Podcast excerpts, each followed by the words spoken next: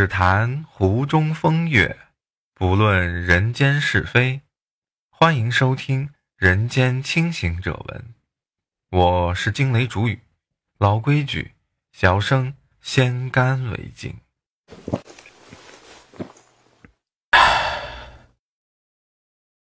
看到那两个小混混从街上走过来，老杜的心就闪了一下，脸便紧绷了起来。但是老杜没有办法阻止他们，只能看着他们一晃一晃地走进自己的杂货铺。老板，拿两包烟。高个子尖着嗓子说道，矮个子在一旁四下打量。老杜把香烟递过去说，能不能？高个子没有理会，扔下钱转身就走。老杜拿起钱说，这还是一盒烟的钱。矮个子不耐烦地冲老杜瞪着眼睛，给你钱就是看得起你，别不识相。一高一矮两个小混混晃着身子走远了。老杜冲着他们的背影挥了挥拳头，发泄自己的愤怒。况且他也只能用这样的方式发泄愤怒，他不敢惹毛这两个小混混。高个子曾经警告过老杜，说他舅舅是镇上的领导，老杜要是不服，他就让舅舅来收拾老杜。老杜不敢惹事，只能自认倒霉，遇到这样的两个小混混，每一次买烟都是拿两包，只给一包的钱。冲着他们的背影瞪眼睛挥拳头，成了老杜唯一能做的事。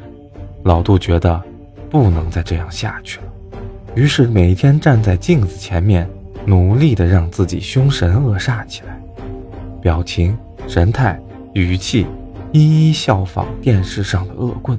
这一天，两个小混混又来了。老杜的心不再闪，他静静地等待着。高个子尖着嗓子，老板，拿两包烟。老杜拿起两包烟，却没有递过去。拿钱。高个一愣，拿出钱丢在柜台上。老杜一看，还是一包烟的钱。高个要夺过老杜手里的烟，手腕却被老杜抓住。老杜瞪起眼，怒视着高个子，不给钱别想拿烟。老杜的声音不高，却字字坚硬。矮个子叫道，咋要动手？老杜不为所动，依旧死死地瞪着高个子。一定是老杜凶巴巴的样子把高个子吓到，他抓起钱逃出了杂货铺。你等着！哼！两个小混混跌跌撞撞地跑开了。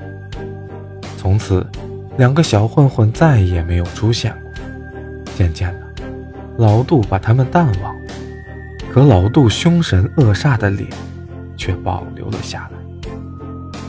媳妇儿不喜欢老杜现在的面目，每天絮絮叨叨。老杜不声不响，看了看镜中自己的面具，很是满意。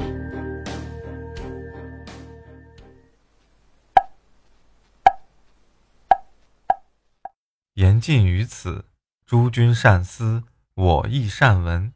欢迎点赞、关注、留下评论，小生这厢有礼了。